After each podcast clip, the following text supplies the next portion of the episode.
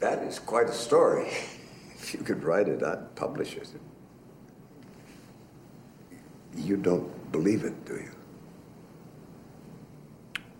Well, if I don't, what's my option? That, uh, I'm crazy. I'm not crazy. Wait, wait a minute.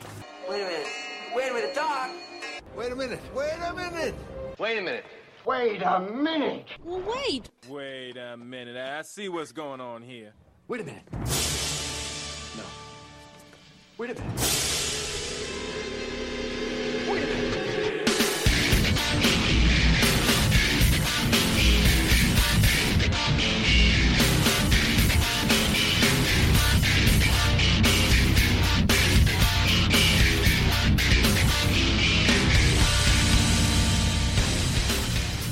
Hello and welcome. Welcome and hello. This is Wait You Haven't Seen, the podcast that we uh, sit around and talk about a movie that one of us hasn't seen before. I am your host, Travis, and joining me this week, I have Christina.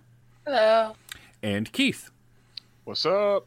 And uh, this week, we're talking about the 1995 John Carpenter film, In the Mouth of Madness. Now, prior to this week, neither of you had seen that film, correct? Correct. Okay. I, I saw a few minutes of it. Funny story, short. We got a Korean version with no English option. um, Yeah, this movie's already confusing enough. I can't imagine trying to watch it in a different language. Yeah, it's I it, wouldn't it was a no go. What was that, Christina? I wouldn't know about confusing. I followed it along pretty well. Well, okay, so when I say confusing about this movie, here's the thing with that. So, this movie is cosmic horror. It's very Lovecraft inspired horror.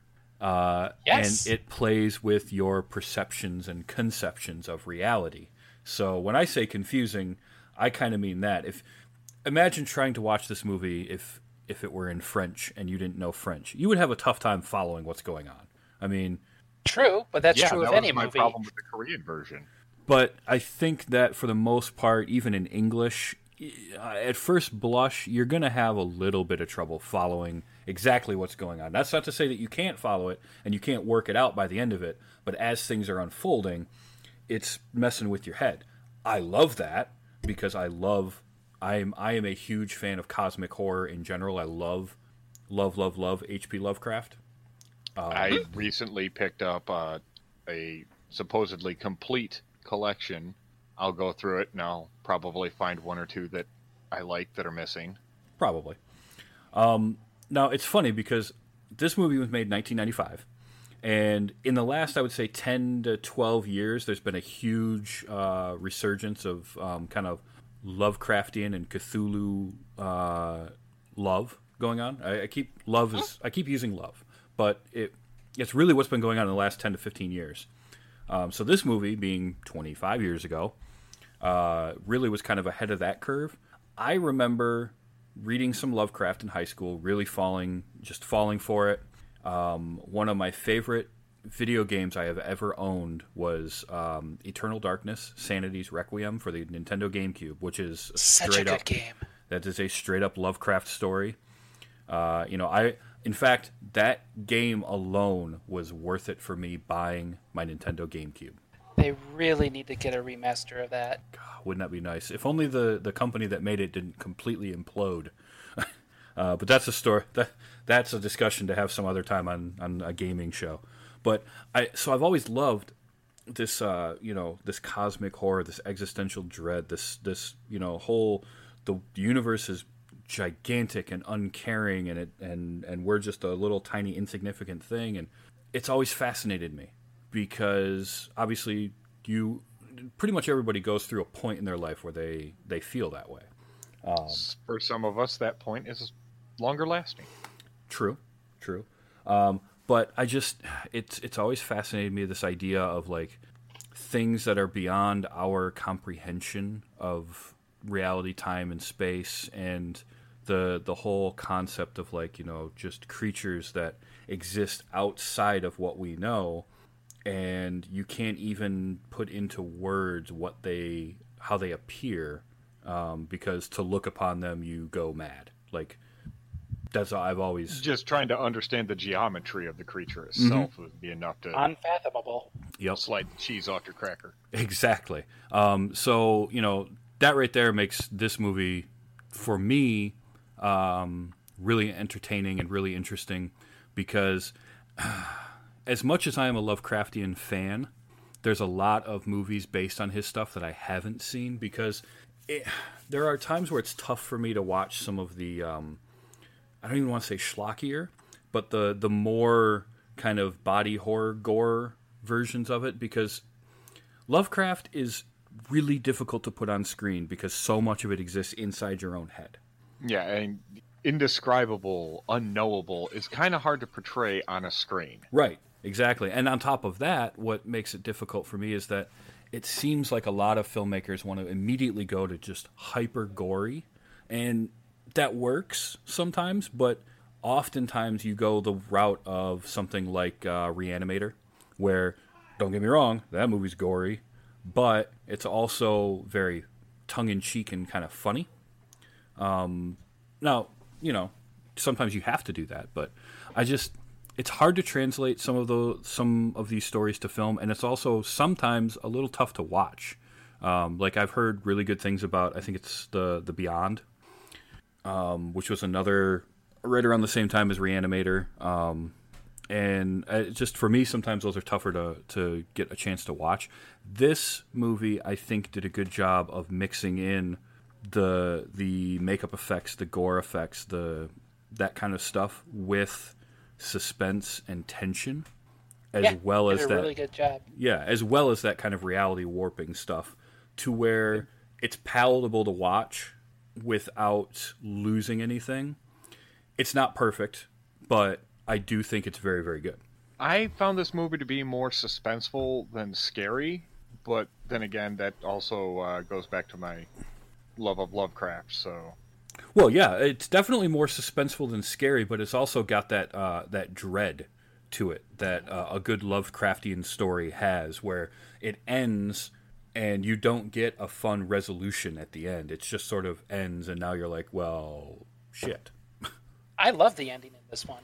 The ending. So, all right. So your first viewing of it.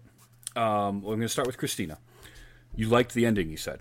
Oh yeah, it, Did- it's very meta when you actually break it down. um Overall, you liked it, yes. Oh yeah, I love this movie. Okay. Again, because of definitely the Lovecraftian draw, and I've grew up on Lovecraft and Poe and all of that when, during my teenage years, and uh, yeah, I mean, it it was it was hilarious. I was laughing just as hard as he was. Okay. Um, yeah, and you know, there's also some some Stephen King um, parallels going on with the Oh, yeah. the Sutter Cane character, and they actually name drop Stephen King, which I thought was kind of funny. But um, yeah, I noticed right away that you know the Sutter Cane has about the same cadence as Stephen King. yeah, You know, and phonetically, you know, it starts out. They both start out the same way. So now Keith, what did you think of it overall? overall, I did not have much of a problem with this at all. I mean, considering the time that it was uh, made and you know the the effects, I believe held up fairly well. There were very few, in, you know, things about the movie that I called as I saw them. Um, for, like the the red line that he had to cut out. Mhm. That that was the only. I mean, looking back, that's the only thing that I could think of. Looking back, that I could say I called it Yeah. but you know, and Okay. I I loved how uh, the Pickman Motel or the Pickman Hotel, Mhm. Mhm. um, you know, the portrait of Richard Upton Pickman, Yeah. right there. Oh yeah, that was that was really well done. Um, And what I did also liked how there it was a painting in there that was super creepy too, Yeah. kind of tying that reference together. mhm. now what did you think of the ending? I I liked it. I wasn't sure how it was going to end, but I I felt satisfied with the with the ending. It felt appropriate for what they were doing. because obviously the movie and the story takes uh, uses the the um, common framing device that a lot of Lovecraft stories did as well of you know being told in flashback because you start off the movie and Sam Neill's character uh, John Trent's being taken into the asylum and now the doctor comes in to talk to him and, and then he gets to recount his story of what happened leading him to being committed so you got that framing device and then it comes back at the end but I did like how it it really leaves you like my first viewing of this years ago. The ending didn't. I liked the ending, but it caught me a little bit off guard just because I didn't I didn't plan for it in my head. Um, upon further viewings of it, uh, I love the ending because it just at that point reality is unraveled and there are no rules anymore, and now you can watch the movie of what you just did. Uh, and I love that. I think that was a great uh, meta, like funny, um, just just a, a very appropriate ending for this film. Um, yeah. So, are either let's talk about John Carpenter a little bit because this was a John Carpenter film. He did the music for it. He directed it. Um, Speaking of the music, I loved the guitar intro and outro. Mm-hmm. Oh yeah. Well, it's very John Carpenter. It's very. In fact, I had a note that it uh, tonally, especially with the music, falls somewhere between The Thing and Big Trouble in Little China. You know, Yeah. on the tone spectrum, it kind of falls in between those two. Um, so I am a John Carpenter fan. Uh, Christina, I believe you are.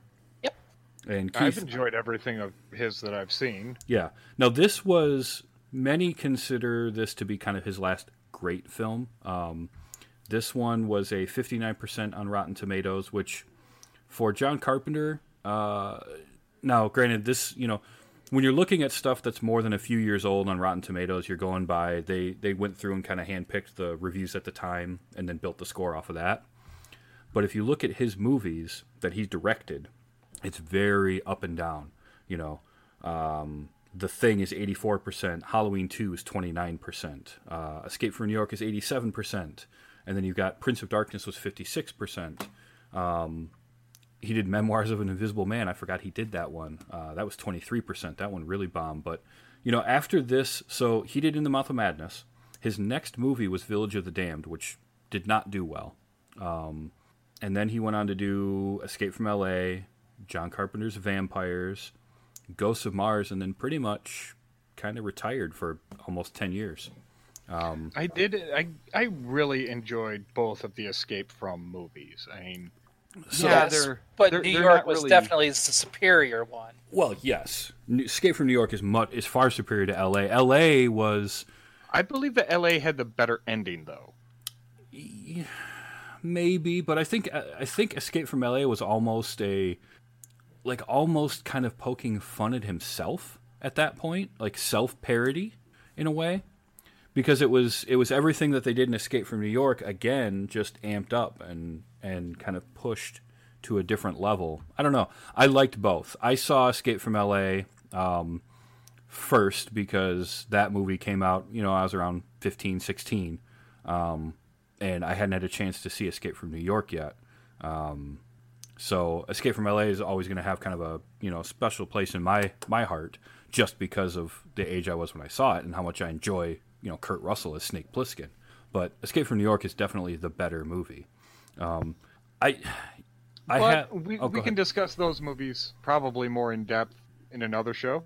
We could, but I do want to talk a little bit about John Carpenter because I kind of have this love hate, and it's not even a love hate relationship. This like A love meh. a love, relationship. yeah, it's kind of a love man. Like uh, for the most part, I like all of his movies. You know, I'm a big, I love the first Halloween, phenomenal.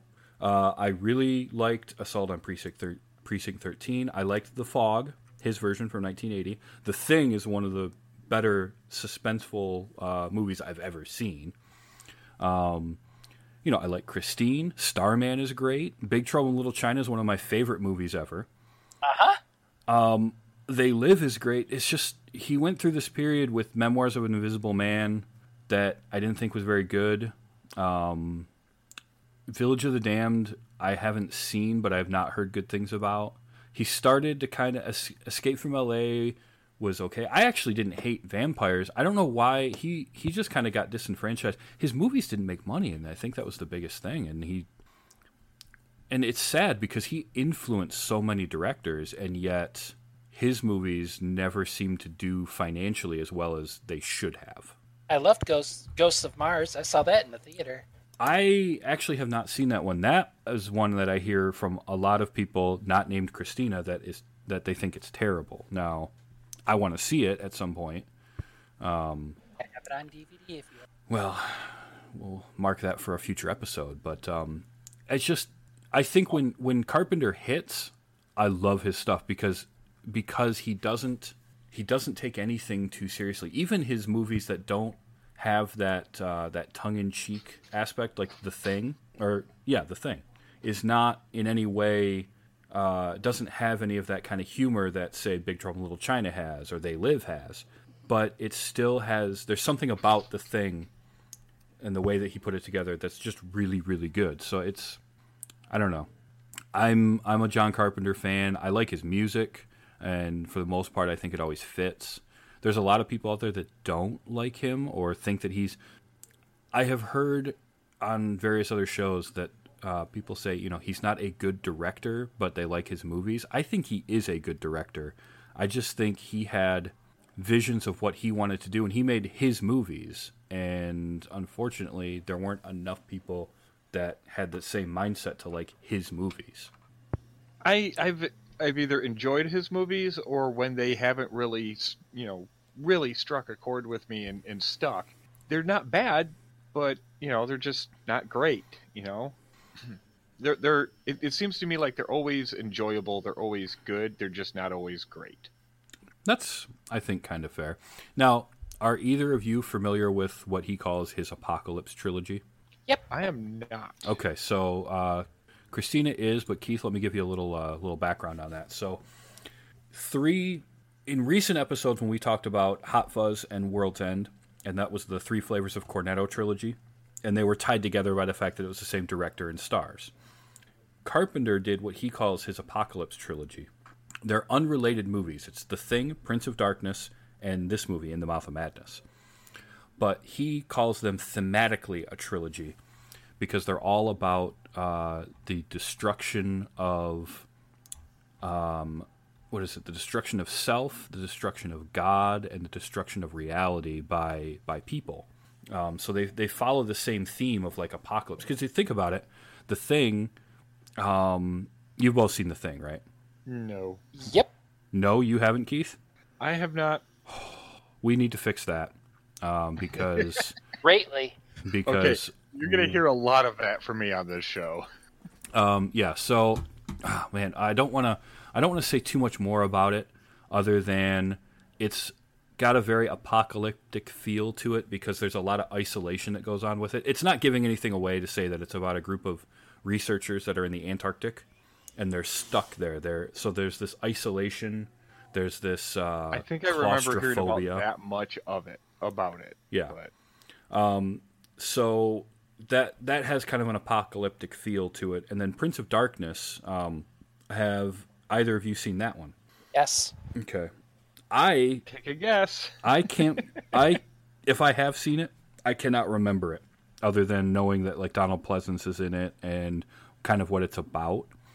But it follows the same sort of an idea of this apocalyptic stuff. This has to that has to do with uh, religion and the church, and it's one that's been on my radar to watch um, again to see if maybe I have seen it before. But um, I, I think I might enjoy that one quite a bit because I I really enjoy a lot of um, God. I'm going to catch flack for this. Uh, religious religious mythologies Mhm. um, of different of different stripe and color. So you know, I, I always find them entertaining.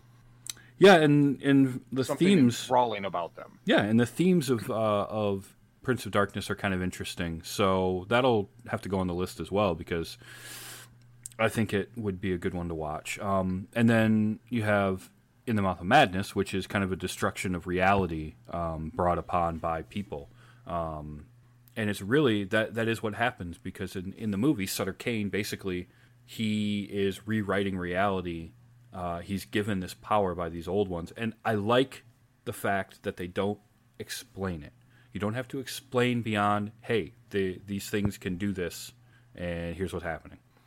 Because in a true Lovecraftian sense, there's no way that we would understand it anyway. So why try to go through the motions of explaining something that that you're just not going to be able to? It it yeah, it goes into the whole. They're so powerful. They're so vast and knowing that in part you wouldn't understand it, and in another part, it's just below them to explain it to you. Right. but they can they can gift Sutter Cane this this ability to. I did like how they they did say um, in one part of the movie where he talks to him and he says, "What was it? Uh, something along the lines of like." Um, as people read my book, they can't distinguish reality from fantasy, and that that disconnect is what gives the the creatures the power to to come through. Um, so I thought that was pretty pretty cool. There's a couple really good lines in this movie um, too, like reality isn't what it used to be. Uh, was one that really kind of What about the people who don't read? yeah Well, there is a movie. yeah that was great. um, or I can't help it. He wrote me this way because Yep. you know the movie really takes a turn when they get to Hobbs End. Um, before that, it's it's interesting. So first of all, the cast. Uh, the cast of this movie is actually pretty impressive. It's Sam Neill, um, who, boy, can Sam Neill play crazy, and can he play creepy or what? Uh, he's Uh, yes. it's Yeah, something. uh, it's something about his voice. His voice is almost too calm, even when he's freaking out.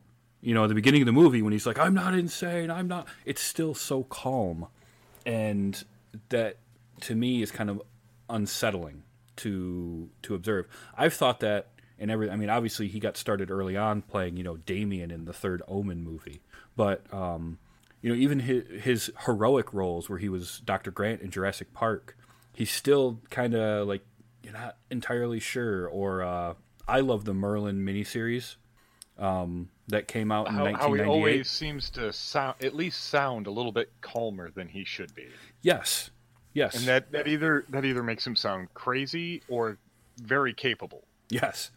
Um, but you got you got him, Jurgen Prochnow as Sutter Cane. Love him. He's he's fun in just about everything he does. That wonderful German accent. Um, you got David Warner, who's in the movie for what five minutes um, at the in bookending it, but uh, I had forgotten that he was in it, and um, he's always a treat. Uh, another guy that always plays kind of crazy or a little creepy is John Glover. He was the um, the head of the mental institution. Um, you might remember him.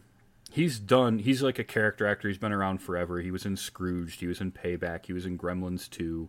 Um, he was in Batman and The manner, Robin. his mannerisms kind of reminded me of the guy in the second Ghostbusters movie.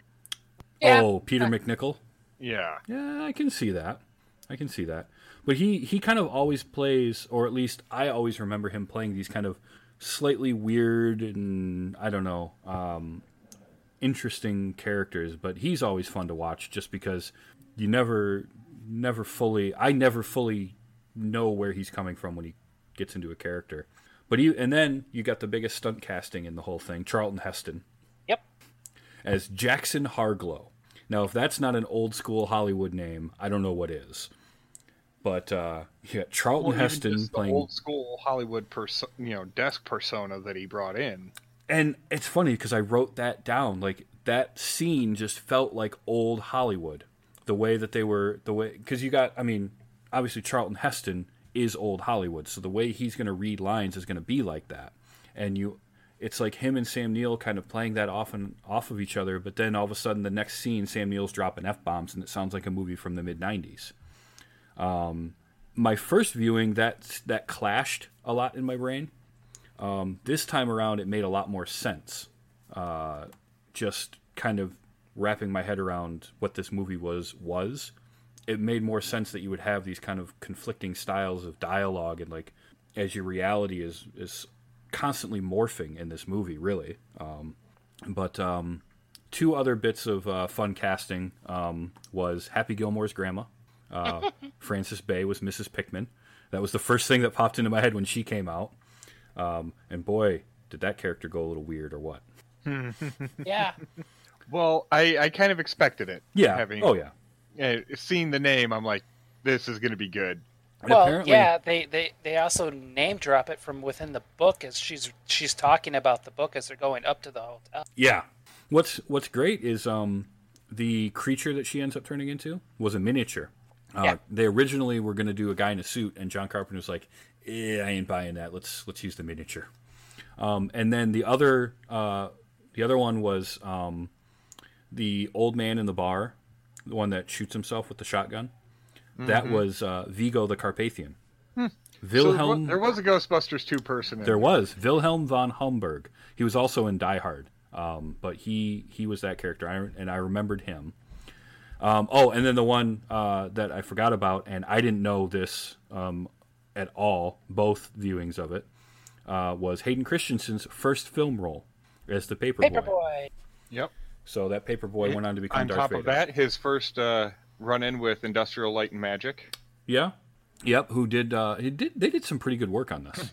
Um, I thought the effect of Sutter Cane kind of tearing open reality like a book page worked. I thought that looked pretty good, especially for '95 Oh, yeah. for a film mean- with an eight million dollar budget. That Wow. Even even in 95, that's kind of wow that they pulled all that off then. Well, so To me, compare this to last week's movie, which was Tank Girl, which came out the same year, right? That was 95, and that had a 25 million dollar budget. And I'm sorry, but as much as I will defend and enjoyed Tank Girl, as I talked about last week, this movie you could see where the budget went, in my opinion, a lot better. Um, you know, and I praised the the Ripper costumes in Tank Girl, but for this movie to have a third the budget of that one and the creature effects that they used here, now granted they were more sparing, they weren't on screen as much, but I thought they looked as good if not better. the set the set pieces were definitely uh, like like in the asylum or the hallway that he has to run down in, near the end. Mhm. You know those those set pieces, those look like they cost quite a bit to get a hold of. Yeah, and now those are the interiors. The exteriors were kind of cool um, because let's see if I can find it. Uh, Especially that church. So the exterior of that church is called the Castle of the Transfiguration, and that's a real church that exists in uh, Ontario, and it's exactly like that. It's just sitting in the middle of a field. Um, and I've seen that in this movie, and I want to say I saw it in something else, um, but I definitely always remember it from this one because it does look like it was built specifically for this movie, just like as a shell in a field. Like it doesn't look like it should be anything that, that actually exists, but it does. It's a it's a Slovak Greek Catholic church um, in uh, in Ontario, Canada. Um, So that's a real location. And then um, the asylum, the exteriors for the asylum, is actually a water treatment plant in Canada. That you're no longer able to do any filming. You can't film it anymore, but uh, I always remember that location because I loved the show The Pretender, and that was the uh, exteriors that they used for the the place called The Center. So it was in. They showed that in almost every episode of The Pretender. So I always I always associate it with that. But I thought those were cool, like uh, external uh, sets because that water treatment plant just looks cool from the outside and you can believe that it would be like this weird looking mental hospital, um, especially with the way that they designed the interiors for it and those long hallways. Um, so I liked Speak- that. Another thing, Yeah. um, the room numbers that he was in. hmm Yeah. Yep. Yeah, they put him in cell nine. number nine. Cell number nine. They give him room number nine Yep. at the Pickman Motel, and then after his whole world gets turned upside down, he's at that motel in room number six. Mm-hmm. Yep. There's little things. See, it's little things like that that make a movie like this, to me, better, because it's these little touches that show that the people making it really care. Um, I'm always a fan of that. Um, oh, so I'm curious to know your favorite moment in the movie because there's a lot of moments in this um, that can kind of stick out. So what was what was either a moment that stuck out for you as something that you're just going to remember, or that was your favorite? And uh, let's start with Keith. I really like the part where the doors were slamming on the church with that kid, Mm. and then after a while, it's Sutter Cane there. Um, that that was a good part for me. Um, I also liked the uh, the alley scene with the cop thrashing on the kid. Oh yeah, Um, you know, just prior to that was about when I called it with the uh, the red line, Mm. but still, I mean, that's the only part of the movie I I called. So okay. How about you, Christina? Uh, basically, pretty close to the beginning where the guy with the axe comes through the window and says, "Do you read Sutter Cane?" Mm-hmm. Okay, so that's great because here was here's one of my criticisms with the the movie and one of my criticisms of Carpenter in general. That scene I like. I like that scene a lot. It's very effective. However, picture it this way, okay? He did kind of a traditional filmmaking technique where he had the long shot and then he would intercut with coverage and he would show Sam Neill and he would show the other guy and he would show Sam Neill again and then show that wide shot or the two shot with the background and all of that. Imagine because I'm sure there are other directors that would have done this and maybe Carpenter wanted to do it in the first place and changed his mind. Just sticking with that two shot of the two guys sitting at the table because it, the shot starts out with the guy coming out of that building across the street. Just imagine how that tension would have ratcheted up if all you saw was that it never cut away. And you just saw him slowly coming across the street. Because at first, your brain, obviously, you're going to be looking at the foreground. I did think that myself. You know, you're just you're just watching these two guys talking, and then you see this guy just walk out of a building. Yeah. People are kind of like, "What? What the?" He just walks straight through traffic. Yeah, hops a You- you fence, and I mean, Yeah, I mean, at least by the time he got midpoint through the street, you would realize that somebody's just walking through there. And these guys are having a conversation. They're not looking out the window. They're not concerned. I just I think that would have been a much like an even more impactful scene had they shot and done it that way and cut it together. You know, instead of cutting together what they did, leaving it as a single static shot. I think Yeah, could have been no, more I can agree. impactful. Um, but I did like that. And was it me or did because the voice that came out of him was not did not sound like it matched his face.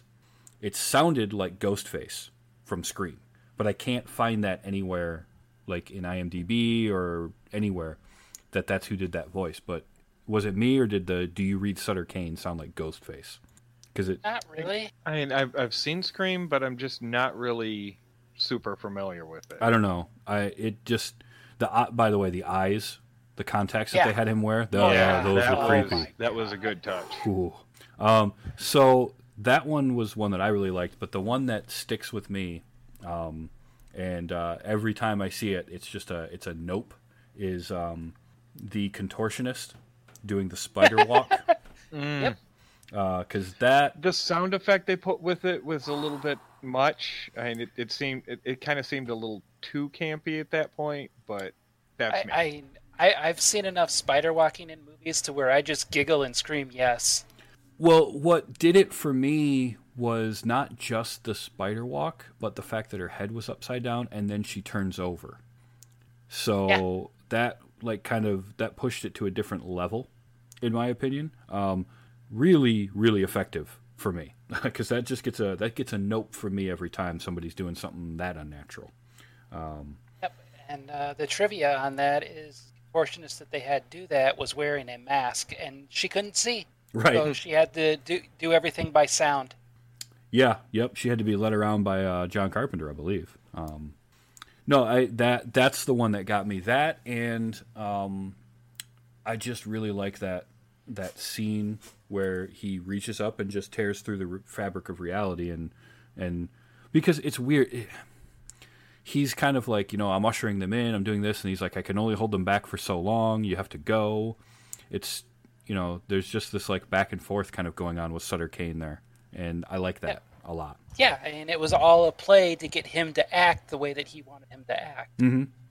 I also thought it was really kind of cool how they uh, they mess around with you know when he gets back and he's talking to Charlton Heston at the end of the movie, and Charlton Heston's like, "Wait, but you you brought me the manuscript months ago. The book's already in print. You know, the movie comes out next month.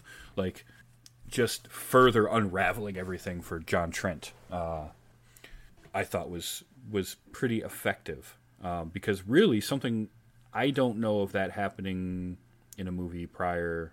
You know that type of storytelling where they're like, "I need to stop what's going on." Well, dude, it's already happened. Now that's not to say that storytelling hasn't happened, but this is one of the earlier movies I can think of where they really, you know, subverted that trope and kind of went that direction. Um, but yeah, I just I liked that and like you know he he's like I don't know who this Linda Stiles woman is that you're talking about, but I sent you alone. Um, the that whole just the way everything unraveled for him, I really liked. Um, it was a good depiction of kind of madness, in my opinion, because it wasn't it wasn't cartoony madness that he was going through. He didn't have these like manic episodes necessarily. You know, he started out with Or one. that part where he keeps trying to drive out of town. Well, yeah, there's that. Um, but I'm not saying that's cartoony. I'm just saying that's another another you know cheese sliding off the cracker oh yeah, kind of thing for him. Well, what's great is he holds on to that cynicism that he has and his skepticism of whether or not this is real all the way through. I mean, really, right up until probably he gets out of the mental institution or maybe even going into the film at the end before he really gives into it and just sort of because I don't I don't feel as though when he's telling the doctor, you know, I want to stay here, like I don't think he's fully given into it yet. I don't know. Maybe maybe I'm wrong on that, but I mean, he probably gives in when he sees the orderlies on the other side of the door getting destroyed by whatever creatures. Yeah, I guess that could be probably about the when he gave storm in. just suddenly stops. Yeah. Um, sorry, I've got, I've still got that picture up of the guy with the crazy eyes, and it's messing with my head. I gotta bounce off of it. It's hypnotoad eyes. It, they are. They're creepy. Um, oh, okay. So when he's on the bus and uh, Sutter Cane shows up in his dream, which, by the way, that's another thing that they did in this movie that it's tropey as all hell. The dream within a dream, the waking up and then you wake up again. But that, But they did it a couple of times, so it's something that it seems like this guy might be prone to. Well, a it's they did it a couple of times. They did it well, and even though it's tropey, it gets me every single time because it's happened to me. I've had that where I've woken up in a dream to think that I'm waking up, only to wake up from that dream, and it really messes with your head. So that affects me probably more than a lot of people um, when I see that in a movie. So that was that was really cool to me. But when he does it in the bus, and the last thing he says is, "Did I ever tell you my favorite color is blue?" and then he wakes up, you know, and, and everything's blue. If you notice too, all the eyes on the close-ups are blue. In all of the close-ups in the entire movie, Yeah. are all blue. So that's another one of those little attention to detail things that uh, I noticed. I didn't I didn't notice it. I read the trivia on it, and then thinking about it, I'm like, oh yeah, of course. Yeah, every Um, eye I remember seeing. Yeah, I did like that they put all the uh, crew and the fake movie poster outside the the film. Yep. Uh, the only thing different about it was it's starring John Trent, Linda Stiles, and Jackson Harglow. Um, Huh. But I thought that was a nice touch. Um, yeah, I uh, it, uh, it definitely had some effective imagery in this, and they didn't have to overplay their because whenever you have like the wall of monsters, that scene could have really fallen apart, and it sort of toes the line of like what what you can take seriously, but they did a good job of showing you just enough. Mm-hmm.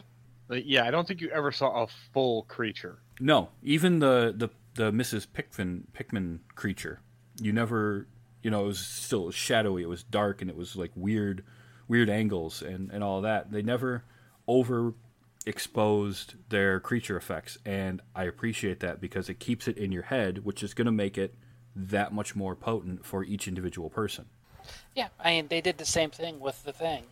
Yeah, very true. Very true. Now that I will say, I think the creature effects in the thing were better than they were in this. Um, but there was that was also more of a focus in the thing, I think, than this movie was. This movie was a lot more about kind of playing with your head. Yeah, Yeah, that's I, Lovecraftian is. Yep, and and really, what it comes down to is that's what worked in this movie. For any of its flaws, for any of the um, kind of odd story beats or things that don't necessarily that you know somebody might look at as a plot hole, a you can kind of explain, you can hand wave explain away any plot holes because there there isn't really any reality to follow because it's all unraveling. But for me that's what makes this movie work is even with its flaws it's the best in my opinion that i have seen to date interpretation of a lovecraftian style cosmic horror on screen Okay. i don't know now keith i know you've seen a few um, other kind of lovecraftian inspired or even adaptations um, yeah, there was uh, there's one I'm kind of fond of, and it's it's somewhat newer, but they did it as a silent movie. Uh, I think it might have Jeff Bridges in it. I'm not hundred percent. Call of the Call of Cthulhu. If Um, it's I'm trying to look for It, it's a it's a black and white silent, but it's newer. So it's you know the, he, he's got an eye patch and everything. So it's I, I was pretty sure it was Jeff Bridges, but I could be entirely wrong. I've been wrong before. I'll be wrong again. I just put in the chat the the link to that one, and maybe you can see if that's the one you're thinking of, because that's the one that the one that I put in the chat is the one that I saw in my sci-fi horror writing class, um, which is from 2005, black and white silent film. Yes. Okay, yep, it's not Jeff Bridges. Okay. Um, in fact, it's probably nobody you've ever heard of, but uh, that was a good adaptation. I will give you that. yeah, I, I I feel that that one felt the the narrative of the story itself fairly well. Yeah, I I could get behind that. Um, especially especially when you know they're they're in on that island you know in R'lyeh and the the geometry just seems off Yeah, that's very true. That had a very uh, oh, what's the old was it Cabinet of Dr. Caligari? I have no clue Um, it had that kind of feel to it. It had kind of a the old silent film like German expressionist uh, feel to it when they get to the Yeah. um, the island with the way the geometry was. yeah Um, i kind of get what you're saying yeah, Christina, have you got a favorite uh, kind of cosmic horror Lovecraft uh, adaptation or inspiration? Well, I'm an animator that I've always growing up, and then uh, Endless, which is kind of new, very well uh, done. Uh, Oh, I kind of lost you there. you lost audio? Yeah. Uh, yeah, the Reanimator series, the movie, Okay. the movies, uh, and Endless. Oh, okay. I haven't seen Endless. Very highly recommended. Endless. I'll have to check that one out. I'm always up for. Uh, is it the Endless? Yes, Okay. Oh, could that have is. been in the last last few years. Yeah, 2017 looks like. UFO Void. death. UFO death cult. Does that sound right? Yep. Okay. Yep, that's the one. Okay. Yeah, and the Void was interesting as well. That's one that I heard about and I haven't seen yet, but uh, seemed interesting to me. That was- one for the list Yeah, that was a Kickstarter uh, crowdfunded Really? one, I think, if I remember correctly. Yeah, FilmSack watched that one, and that's where I heard about it. Um, but uh, yeah, I did. I mean, I don't know. For me, this still. I, maybe it's because of my love of John Carpenter. Maybe it's because Sam Neill is just Sam Neill, and even though he's from New York, they let him. He just kind of kept his New Zealand accent because why not? He does always sound the same in every movie if you notice. Uh, very rarely do I notice him kind of affect a different uh, a different accent. Even as like Grant, he didn't seem he still seemed like not you know not 100% uh, indistinguishable, I guess would be the word I would use, but I love him. I mean, he's just great in so many things.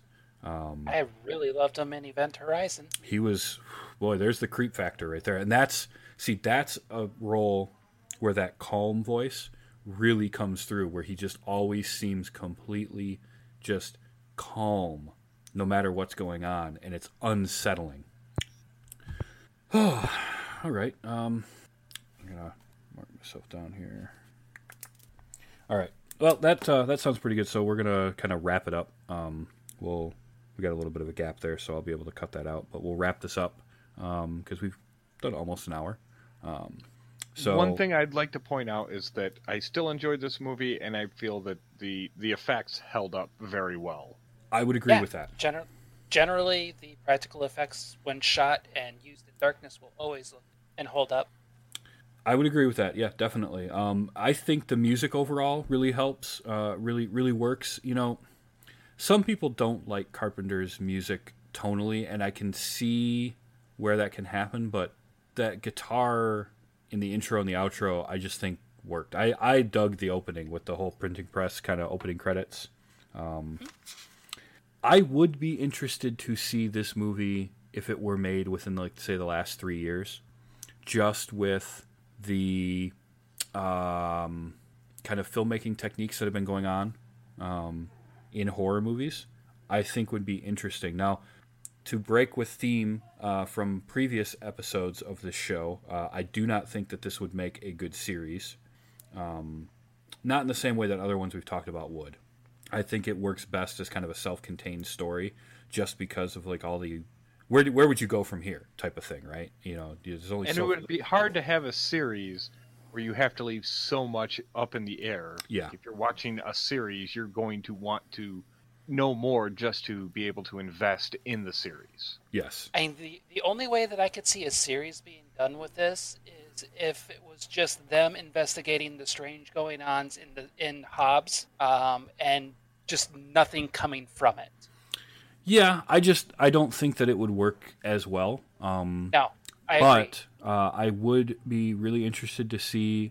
Not necessarily. I don't. I don't think I want a remake of this movie. I just think I want kind of the the idea of this movie done today because I think as we move forward in kind of the the film the history of filmmaking, I think you're getting more and more the ability to make a movie in this genre that can work uh, as good as this did tonally and thematically, but maybe do a little bit better commercially. Um, it's hard to say. I mean, this is a a very niche um, or niche, depending on who you want to talk to. Um, kind of a story I've heard it both ways. and uh, and it really it's going to be a very narrow audience regardless of what you do because cosmic horror to me is the hardest um, the hardest type of horror to get into it's interesting because when i took i took a class I in find it the the one type of horror that's really difficult to actually put into film.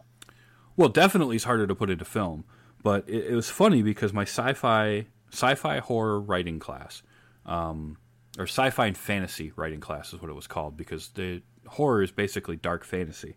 Horror was a lot of the early stuff that we talked about, the dark fantasy um, aspects of things, and I think that as films go, it definitely is the hardest to adapt. I think that cosmic horror and Lovecraftian style horror and Stephen King stuff make great, wonderful novels because you can get it in your head and you can you can fill in all the parts. Um, you don't have to have somebody hold your hand and show you what they think it is. Um, so that's why I think it works better in book form than it does in movie form. Um, but I just think that we're getting better and better at at making films that um, don't have to follow a certain formula. Does that make sense? I think people are more craving audiences are craving something that doesn't follow a formula exactly. It's also true. Like they they've seen enough of the old you know, it's done this way. This is just the way you do it. No, do it different and surprise me. Well, Show look, me something I haven't seen. yeah, I mean, look at some of the more recent uh, Stephen King adaptations have been a lot better. It was phenomenal, um, and from what I understand, Yeah. it, I'm I'm really looking forward to it chapter two. I I enjoyed Pet Sematary. It didn't do great, and it wasn't perfect, but it was it was a good adaptation. I felt. I Um, missed a whole slew of movies that I wanted to see recently, Well, there'll be time. including Pet Sematary. but I just think that we're getting better with doing non-slasher horror. Um, and there's certainly a place for slasher movies. And John Oh, yeah. Carpenter, John Carpenter certainly is, you know, one of the godfathers of the slasher genre. Obviously, he he helped birth that. But um, I think that it's just it's nice to see some adaptations of stuff that isn't just somebody stalking somebody else and stabbing them, um, and isn't uh, you know hostile or uh, even the the Saw sequels. The first Saw, I will defend as I enjoyed that movie um, for what it was, but then it just became a formula of we're going to push this out every year, and got stale. But I, I Kind of went EA Sports there. yeah. So I would like to see more um, more stuff along the lines of this. You know, in the Mouth of Madness, I just think was really well executed. Um, it's really hard for me to divorce this film from John Carpenter. Um, I really think this is a. I mean, it is a John Carpenter movie. It's got that same, you know, tone. Um, it's got not as much humor as uh, some of his other stuff, but certainly not completely devoid of humor either. Um, and I just really, really enjoyed it. Uh, it's it definitely. I mean, I I'm not going to say it's one of my favorite movies, or even one of my favorite John Carpenter movies. But I really enjoyed this movie. Okay. Agreed. Well, I'm glad that you guys got to experience it and got to got to see it for the first time, um, and that you both enjoyed it. Um, it sounds like Christina maybe liked it a little bit more than Keith, but I still it's enjoyed right the up movie. my I- yeah, it, it was. I definitely found it enjoyable, and I do not regret watching it. well, good. And then we can make up for you having to watch Tank Girl last week. I, I think I really would have enjoyed that one more had I seen it closer to 95 with my mindset back then. Probably, yeah. I just thought it and was then I would have the nostalgia of watching a movie that I loved, you know, and be like watching Mallrats again, you know? Yeah. No, I get it. I get it. I just I just thought it was funny that you know the three I had three of you and had never seen it before and none of you liked it. Tisk tisk. It's Well- a good movie. It's, I, I just it's in, I I like the movie. Okay, I wouldn't say it's a good movie, but I liked it. But this I think was both good and I liked it. So Oh yeah. Oh yeah. I, I would definitely put this over Tank Girl. There's no joke about that. Well, good. All right. Well, uh, again, thank both of you for joining me this week. Um, it sounds like next week we're probably going to be watching Snowpiercer. Um, I have never seen that before. Uh, is one that I really wanted to see, and just kind of fell fell off my radar for a little while. So um, I don't know I know yet. what that's like. I don't know yet who is going to be on the episode, but it's uh, looking like that's what we're going to be uh, we're going to be watching now. Um, with next week being we'd be recording normally on Mother's Day. Um, I don't know yet how that's going to all work out. Um, hopefully, we don't have to skip a week, but we'll see what happens. Maybe do a day late, day early, one or the other. Yeah, but uh, yeah, next on the list is Snowpiercer, so uh, I'm looking forward to that. Um, but again, thank you, Christina, Always. and thank you, Keith. Pleasure to be here. All right, and uh, as always, enjoy your movies. This has been Wait You Haven't Seen.